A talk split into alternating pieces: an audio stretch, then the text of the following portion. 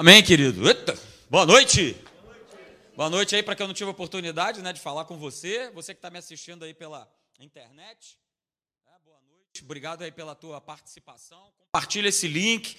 Compartilha o link do nosso encontro para que outras pessoas possam ser abençoadas. Quero fazer mais um anúncio, né? Cheio de anúncios, aleluia. Nesse próximo sábado agora, coloca aí para mim, Meiro, vai ter também aí, né, Trilhando em Família, né? Caminhada lá na floresta, na Tijuca, lá no Rio. Então, se você quiser participar, é algo para a família, né? Não é algo individual, mas se você quer fazer parte, se você curte, vai ser uma trilha, uma caminhada bem tranquila, 3 quilômetros pela estrada, né? Da outra vez foi mais radical, né? Mas valeu a pena, foi muito bom. Então, quero te incentivar. Se você quer fazer, né, essa semana começa aí as inscrições. Vão ter 2 horários de saída, um 8h30 e o outro às 9h da manhã. Então, entra lá, faz a tua inscrição essa semana e participa, que vai ser bom demais, ok? Então, próximo sábado agora, né, na parte da manhã, vai ter aí essa caminhada aí, né? Novos ares, novos hábitos, e realmente a gente precisa disso, ok? Deixa eu fazer uma pergunta. Alguém nos visitando aí nesta noite pela primeira vez? Pastor, primeira vez que eu estou aqui na academia, levanta a mão que eu quero te conhecer, aleluia, Deus te abençoe, amém, seja bem-vinda. Mais alguém?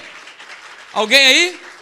Ah, vou repetir a pergunta, olha, não vou chamar você aqui na frente, nada disso não, que às vezes a pessoa fica, não vou falar que sou visitante, porque aí ele vai me chamar, vai perguntar meu nome, e não, nada disso. Então vou, de novo, hein, ó, apaga tudo. Tem alguém nos visitando aqui nessa noite? Levanta a mão que eu quero te conhecer, aleluia. Mais alguém fora ela? Não, então beleza.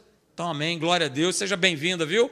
Que Deus te abençoe, a gente está muito feliz com a tua presença. Se você quiser, depois no final, né, o pastor Leandro, a Gisele, a esposa dele, vão estar lá te recebendo, conversando, né, para a gente poder conhecer você melhor e você conhecer melhor a gente, tá ok?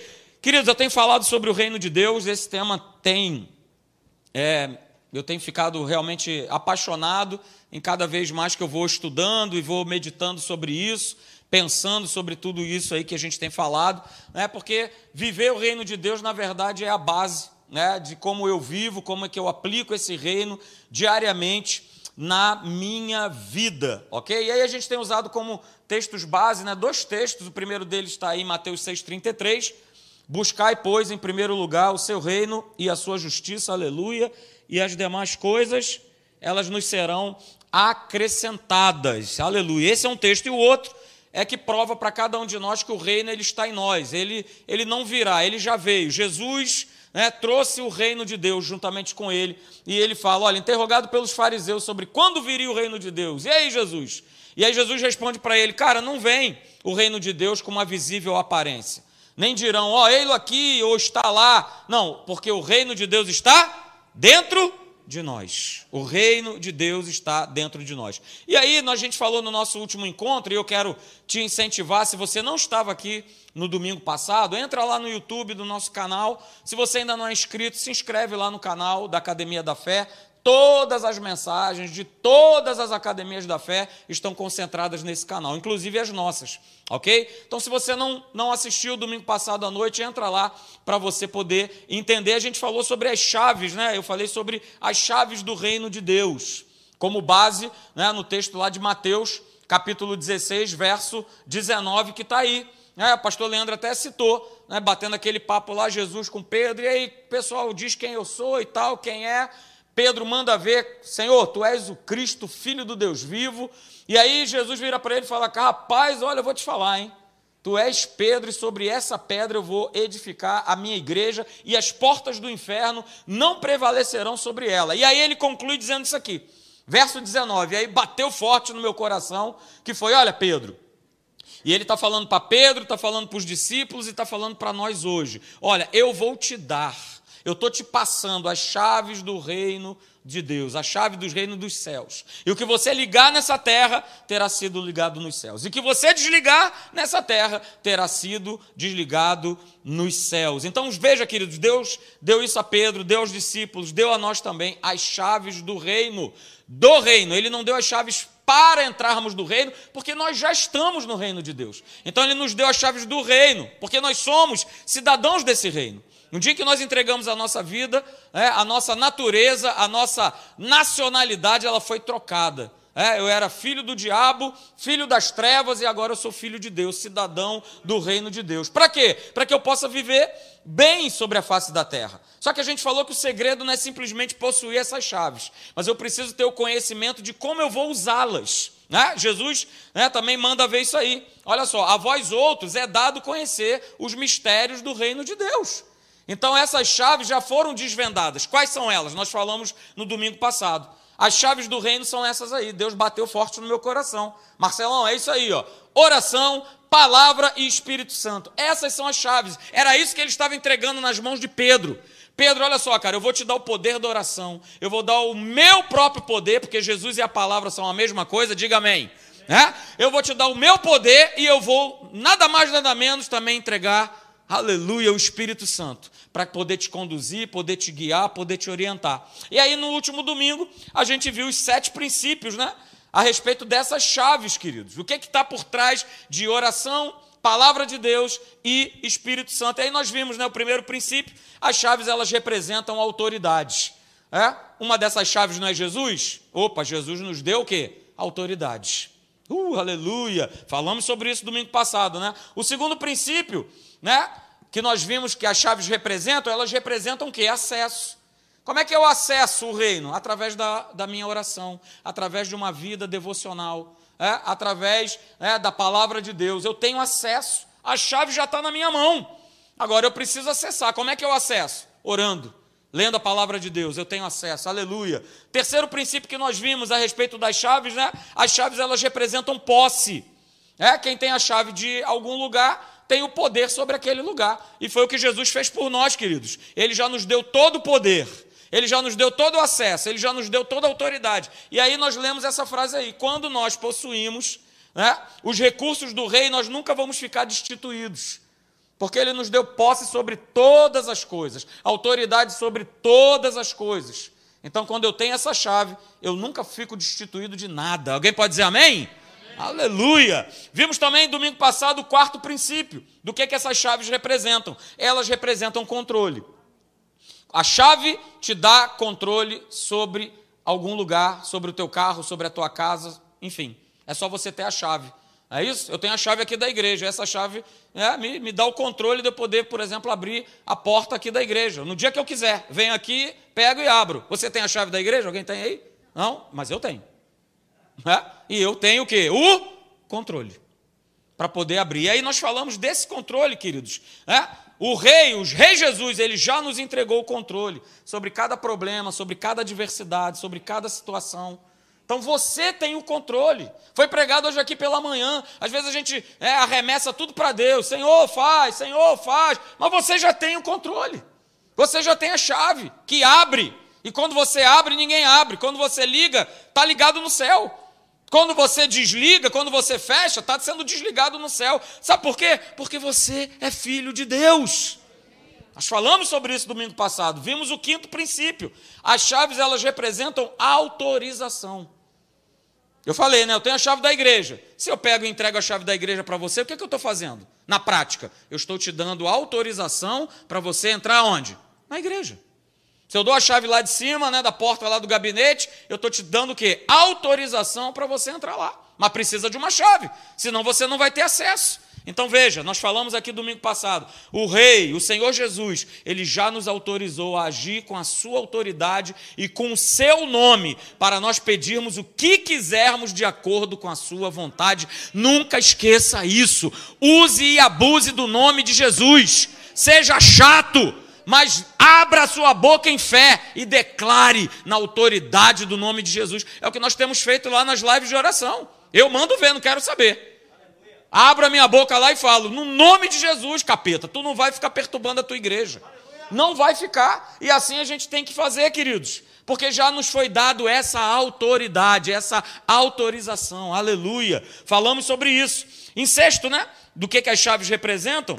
As chaves, elas representam poder. Porque tudo aquilo que a gente ligar na terra vai afetar o céu. E aquilo que nós fechamos nessa terra também é fechado no céu. E nós falamos, esse poder é tanto, que nós falamos o seguinte, olha, o nosso rei, ele não deseja que vivamos como vítimas desse sistema, desse mundo. O vitimismo hoje está solta. né? Mas Deus não nos chamou, nos transportou das trevas para a sua maravilhosa luz, para nós continuarmos nos sentindo como vítimas. Não, mas Ele nos deu o quê? Poder, nos deu coragem. Para quê? Para nós vencermos as trevas, para nós vencermos o espírito desse mundo, queridos, assim como Ele venceu. Assim como Ele tinha todo o poder, esse poder nos foi dado. A chave te foi dada. Ela te foi entregue no nome de Jesus. E por último nós falamos, né, que as chaves elas representam liberdade. Aleluia! Glória a Deus! Glória a Deus! As chaves do reino, elas representam liberdade. E nós falamos isso domingo passado. Que o que nos torna livres, queridos, é a verdade que não apenas a gente conhece, mas que a gente segue e que a gente vive. A gente segue e a gente vive. Olha aí, meus alunos, aleluia, da Atos. É o quê? É prática. Prática, ok? É prática. Eu reconheço, eu tomo posse, eu sigo, mas eu vivo. Então, queridas, chaves do reino, nós falamos aqui, oração, palavra, Espírito Santo, são o segredo da nossa verdadeira liberdade. Aleluia, nós terminamos falando com isso. Te incentivo a você depois ir lá no YouTube e você pegar essa mensagem aí na íntegra. Eu tenho certeza que vai abençoar o teu coração. Na verdade, hoje eu quero falar o que eu ia falar no domingo passado, mas aí o Espírito Santo falou, não, fala das chaves, garoto, aleluia. Depois você fala sobre isso aqui que eu quero falar nessa noite com você. Hoje eu quero falar sobre os deveres no reino de Deus. Ok? Aleluia. Já sumiu os améns. Não. Aleluia. Dever é bom. Aleluia. Cumprir regra é bom. Oh, aleluia. Glória a Deus. Então, o reino tem deveres. E nós, queridos, como cidadãos do reino, né, a gente precisa cumprir esses deveres e estar ciente de quais eles são. Porque a gente está nesse mundo, mas a gente, como o próprio Senhor Jesus declarou, nós não fazemos parte do sistema do reino desse mundo. E aí eu quero já trazer para você o seguinte, não compare os deveres do reino com os deveres desse mundo. Sabe por que eu estou falando isso? Porque muitas vezes, nesse mundo natural, a gente cumpre com as regras, a gente cumpre com os deveres, a gente faz tudo certinho, a gente vai lá.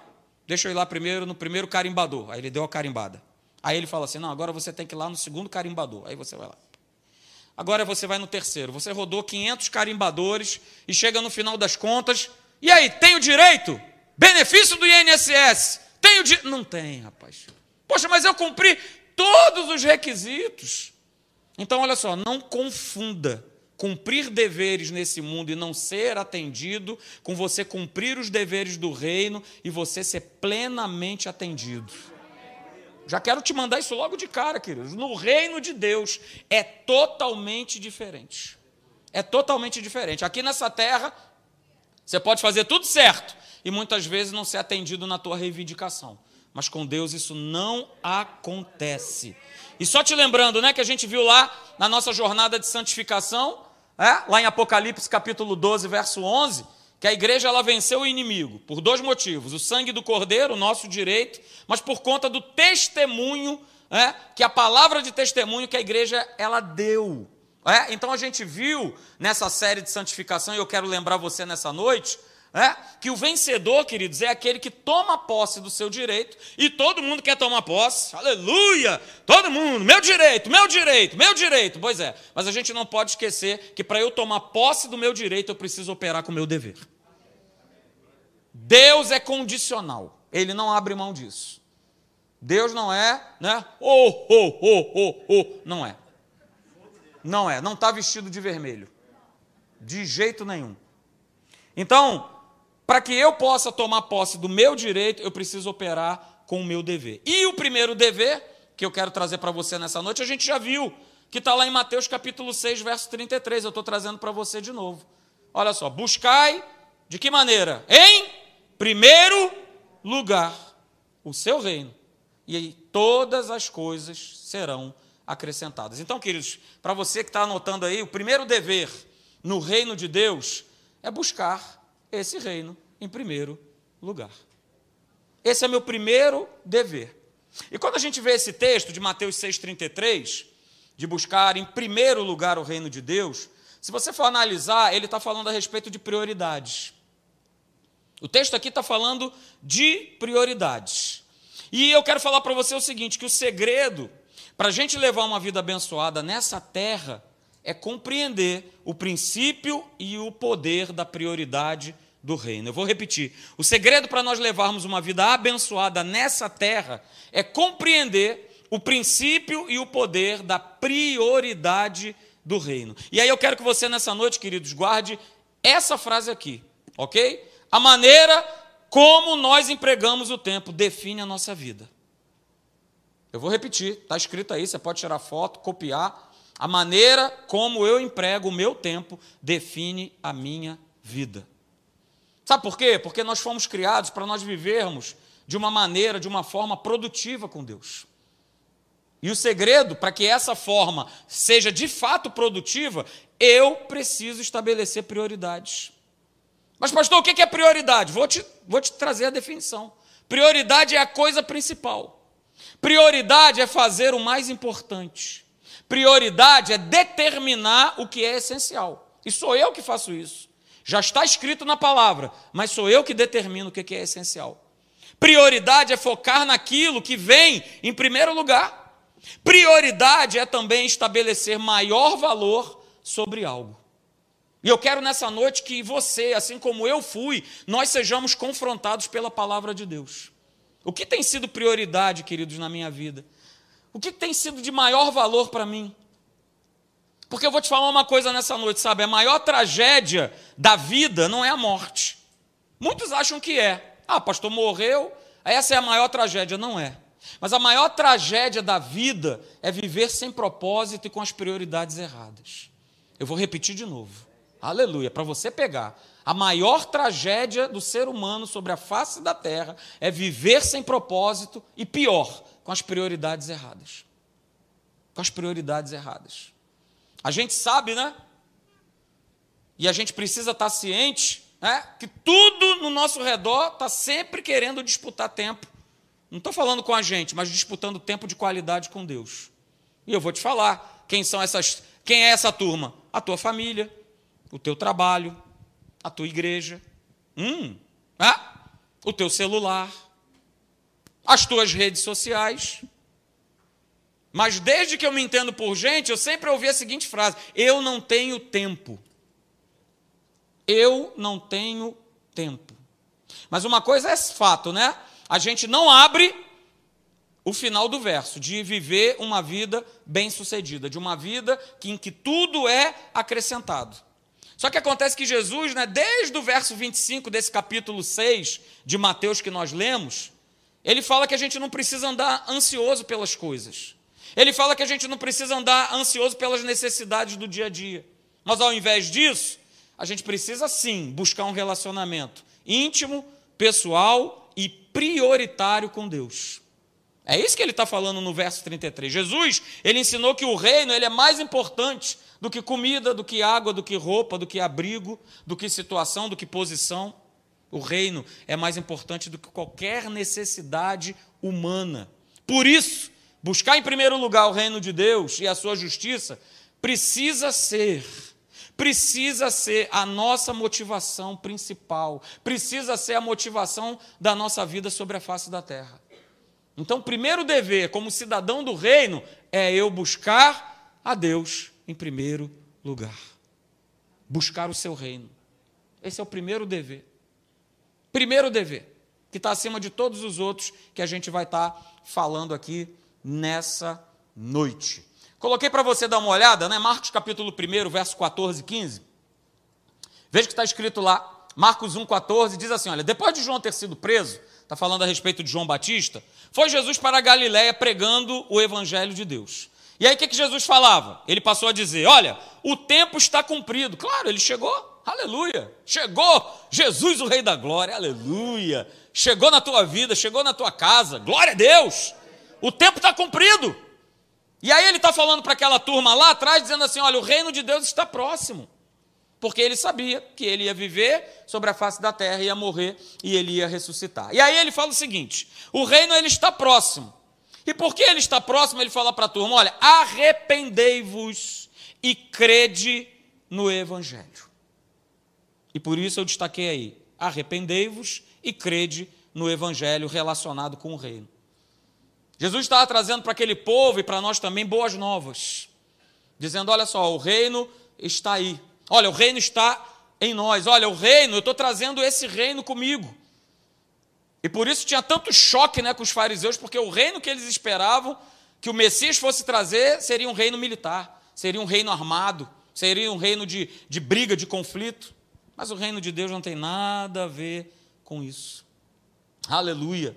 Mas esse reino, queridos, que Jesus estava trazendo e traz para nós hoje, ele é um reino de resposta, de desafio, onde eu e você, a gente sempre precisa responder. Então, tanto para João Batista como para Jesus, a vinda do reino de Deus, ele era um acontecimento tão significativo que as pessoas, na verdade, elas estavam sendo chamadas para mudar.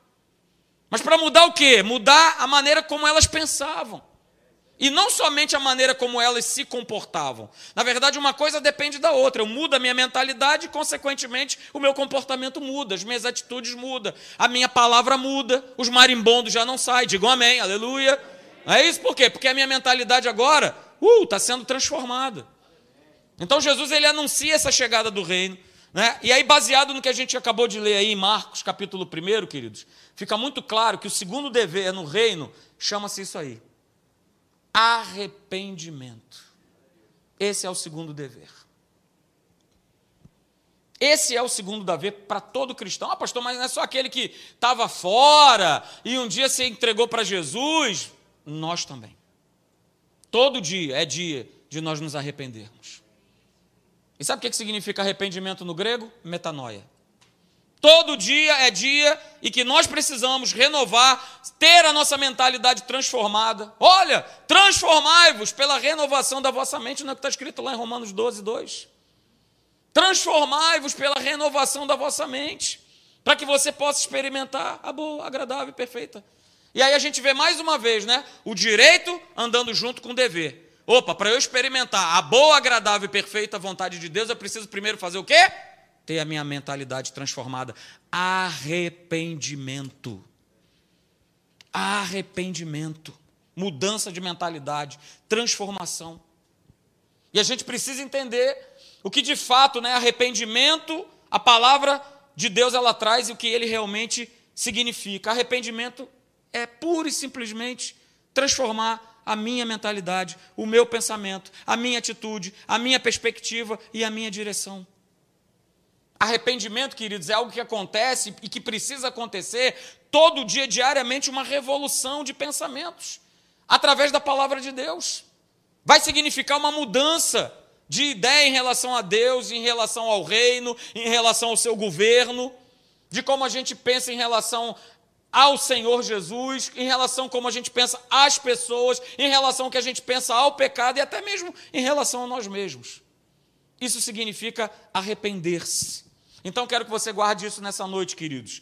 Arrependimento simplesmente significa parar de pensar do meu modo e começar a pensar do jeito que Deus pensa. Isso é arrependimento, isso é reino de Deus. Porque o reino desse mundo é, eu tenho opinião. Não, eu tenho opinião a respeito disso aqui. Não, deixa eu dar minha opinião primeiro. Tá, mas opinião baseada em quê? Hoje as opiniões são baseadas no que eu acho. Hoje as opiniões são baseadas no que eu vi numa rede social. E aí eu tomo isso como verdade. Epa, tá tudo errado. Tudo errado. Arrependimento é eu deixar de pensar do meu modo e pensar da maneira como o meu Deus pensa. Esse é o segundo dever do reino, porque nós, por nós mesmos, nós não íamos conseguir mudar a nossa forma de pensar. Se não tivesse vindo o reino de Deus, estaríamos pensando como todo mundo pensa.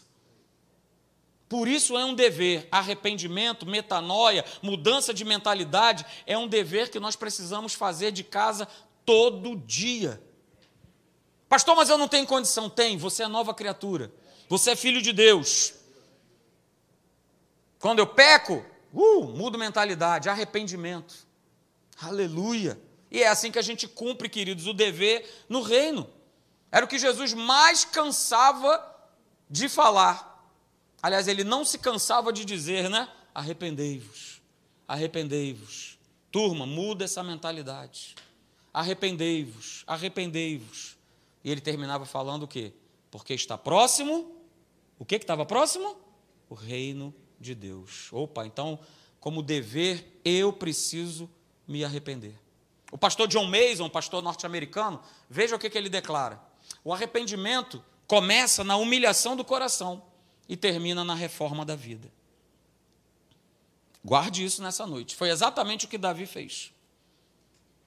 Ele muda a mentalidade dele. A mentalidade dele estava totalmente preenchida por pensamentos do inferno. Pensamentos de adultério, pensamentos de homicídio. Era isso que estava governando a mentalidade de Davi. Mas a mentalidade dele foi transformada quando ele foi confrontado pela palavra de Deus. E aí, na hora, ele, opa! É agora! Natan, é agora! E aí, por conta disso, a vida dele foi de novo para o trilho, foi transformada. Pagou o preço do pecado? Pagou. O pecado traz consequências. Mas a vida dele, louvado seja Deus, não foi perdida. Então, queridos, o segundo dever é o arrependimento, mudança de mentalidade, ok? E aí a gente vai chegar no terceiro dever, que está nesse texto aí mesmo, de Marcos 1, 14 e 15. O terceiro dever é crer. O terceiro dever é a nossa crença, ok? O terceiro dever é esse. E crença, quando a gente vê crença, falando a respeito de fé no Novo Testamento, está sempre falando sobre ação. Fé não é algo parado, onde eu espero, não, é ação. É ação, é agir com base numa palavra, é agir com base em cima de uma revelação bíblica. Então eu também coloquei aí, ó, fé é a aplicação do poder do reino que já está em mim e em você. Aleluia! Você pode dizer amém? Amém. Glória a Deus. Meu Deus, que púlpito é esse maluco aqui que está todo torto? Fé é a aplicação do poder do reino, queridos, que já está em nós. Ok? Por isso está escrito lá em Marcos, né, no capítulo 1, verso 15, a gente leu. Olha só, o tempo já se cumpriu. O reino de Deus está aí, galera. Arrependei-vos e o quê? Crede. Acredite no Evangelho. Acredite no Evangelho. Eu me arrependo, eu mudo de mentalidade e creio.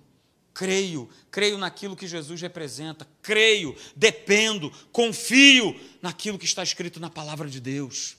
É nosso dever. É nosso dever. Se a gente for para os evangelhos, a gente vai ver uma série de passagens bíblicas e de desafios falando a respeito da fé. Tá? O primeiro deles, logo depois desse texto aí de Marcos 1,15, é Jesus virando para a turma, que estava pescando, e falou, alô galera, pode largar tudo isso aí, vem e me segue. E eu fico pensando, né, cara, imagina isso nos dias de hoje.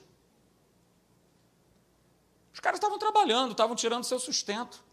E apareceu um camarada lá para dizer, olha só, larga tudo aí, vem e me segue. É um desafio de fé. É um desafio de fé. Por isso está escrito lá em Marcos 9, 23, você depois pode ver na tua casa, né? Jesus dá essa declaração. Tudo é possível ao que crê. Esse é um dever do reino, acreditar. Acreditar. E toda a missão de Jesus, tudo aquilo que ele realizou, se baseia na convicção daquilo que Deus ele espera das pessoas.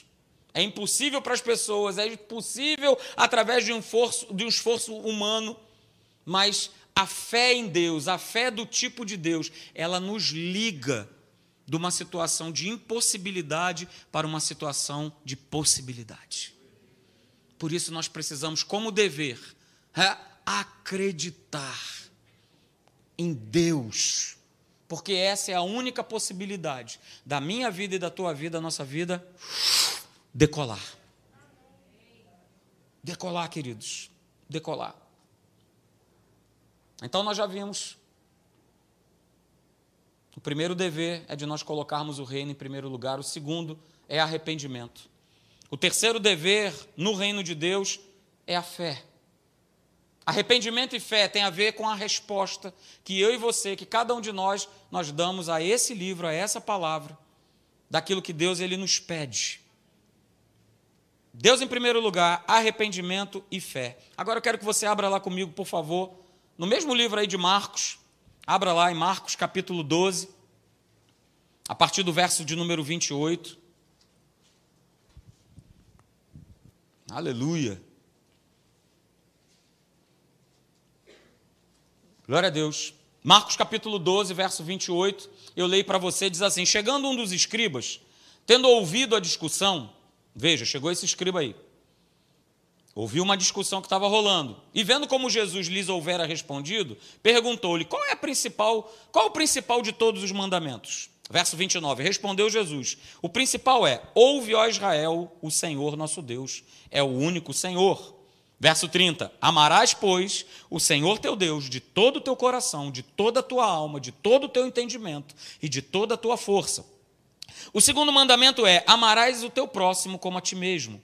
Não há outro mandamento maior do que estes. Verso 32, disse-lhe o escriba: muito bem, mestre, e com verdade disseste que ele é o único, e não há outro senão ele, e que amar a Deus de todo o coração, e de todo o entendimento, e de toda a força, e amar ao próximo como a si mesmo, excede a todos os holocaustos e sacrifícios. E aí eu quero destacar para você o verso 34. Vendo Jesus que ele havia respondido sabiamente, o que Jesus declara? Aleluia! Cara, olha só, você pegou,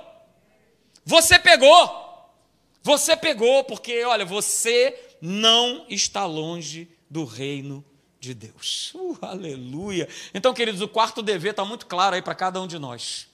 O quarto dever no reino de Deus é amar a Deus e amar as pessoas. Está muito claro. Muito, muito claro, porque a gente sabe que esse amor de Deus, queridos, ele precisa ser demonstrado no nosso dia a dia. Assim como no natural, né, uma pessoa que ama a outra sempre vai desejar passar mais tempo com essa pessoa e poder estar junto com ela. E alguém, então, que ama a Deus, vai ter também e precisa ter essa vontade, esse desejo de aproximar dele e, principalmente, de fazer aquilo que ele deseja. E a palavra de Deus, ela nos mostra algumas ações que representam esse amar a Deus. No próprio texto em que Jesus fala do primeiro mandamento, ele diz logo em seguida que também é fundamental nós amarmos as pessoas. Quem cumpre o primeiro mandamento precisa também cumprir o segundo. Às vezes as pessoas querem desvincular isso. Não, eu amo a Deus. Mas, cara, mas e o teu irmão? Não, aí é outra história. Não é outra história. Os dois mandamentos, eles estão unidos.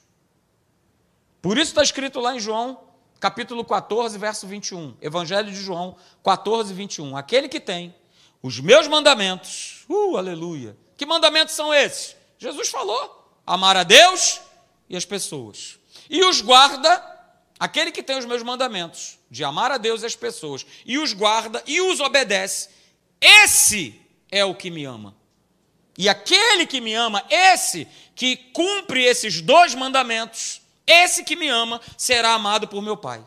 E eu também o amarei. E eu também o quê? Me manifestarei a ele. Aleluia. Aleluia! Poxa, então eu quero ver a manifestação de Deus. É simples. Ame a ele e ame também as pessoas. É dessa forma que ele se manifesta. Então, queridos, guarda isso nessa noite no nome de Jesus. Quem ama coisas vive no padrão do mundo. E é o que mais a gente tem visto por aí, o amor às coisas, a matéria, é o que é mais importante. Cara, mas quem ama e valoriza as pessoas vive no padrão do reino de Deus. Quero falar isso para você nessa noite. Esse é o quarto dever, amar as pessoas, amar a Deus, amar as pessoas, e não as coisas, e não as posições, e não os títulos, e não os status, e não as contas bancárias. Cara, isso não vai te dar sangue. Não vai. Eu falo para você, não vai. Aleluia. E o quinto e último dever, queridos, que eu quero ver com você nessa noite, o quinto e último dever no reino é esse aqui. É perdoar e pedir perdão. Esse é o quinto e último dever. Pastor, teriam mais? Teriam mais. A gente poderia colocar como dever doar. É um dever do reino de Deus. Ter um coração doador. A gente poderia colocar como dever no reino de Deus servir. Servir é um dever no reino de Deus. Mas foram esses 5 que Deus ele colocou no meu coração como sendo aqueles mais importantes. Porque se a gente cumpre esses 5, servir, doar, e talvez até outro que você esteja pensando aí, vai ser bem tranquilo de você realizar. Ok? Então, queridos, guarda isso nessa noite. A reconciliação não é algo a ser praticado somente entre nós e Deus, mas está falando a respeito também de nós fazermos isso com as pessoas. Ok? E a gente sabe, né? Baseado na cruz do Calvário, esse fluir dessa reconciliação, né, ele acontece de maneira vertical entre o homem e Deus, mas ele também acontece na horizontal, entre os homens. O mesmo perdão que nós recebemos de Deus, ele também precisa ser praticado com as pessoas. E o perdão, ou a falta dele, vai fazer diferença na nossa vida. Essa reconciliação, esse perdão na horizontal, vai determinar, né, se na vertical a gente também vai receber esse perdão da parte de Deus. A palavra de Deus, ela é clara, de que se a gente não perdoa aquele que nos ofende, então também Deus não vai nos perdoar. Não é o que Jesus declara na oração do Pai Nosso? É o que está escrito. Né? E louvado seja Deus, porque Ele tem nos concedido esse perdão de maneira gratuita. Nós não merecíamos, né? E assim como nós não merecíamos e Ele concedeu esse perdão, Ele também espera que nós venhamos a usar desse mesmo espírito dEle, misericordioso, para aquele que nos ofende. Se a gente fluir com esse poder, com esse espírito perdoador, nós vamos estar cumprindo esse dever do reino de Deus. Contudo, se a gente nega, queridos, a perdoar, a gente acaba interrompendo um fluxo de poder chamado graça de Deus.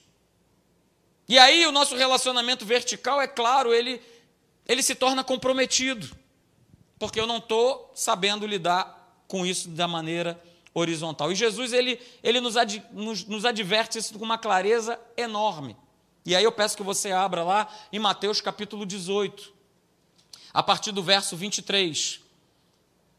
Mateus capítulo 18, a partir do verso 23, mais uma vez falando a respeito do reino de Deus. Você percebeu que cada dever desse, eu trouxe uma base bíblica para esse dever. Colocar Deus em primeiro lugar, Mateus 6,33. Arrependimento e crença, Marcos 1, 14 e 15.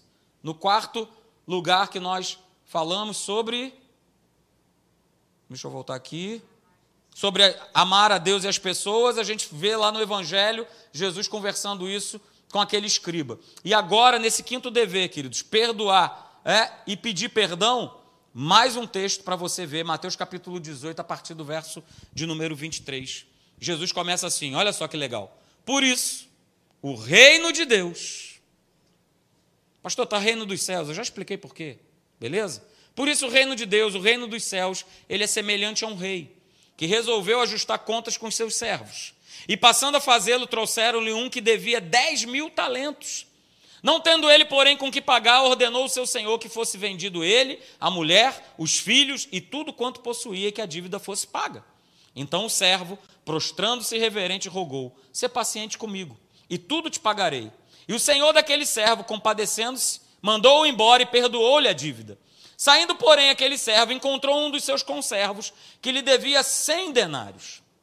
E agarrando-o, sufocava dizendo: "Paga-me o que me deves." Então o seu conservo, caindo-lhe aos pés, lhe implorava: "Sê paciente comigo, e eu te pagarei." Ele, entretanto, não quis. Antes, indo-se, o lançou na prisão até que saudasse a dívida.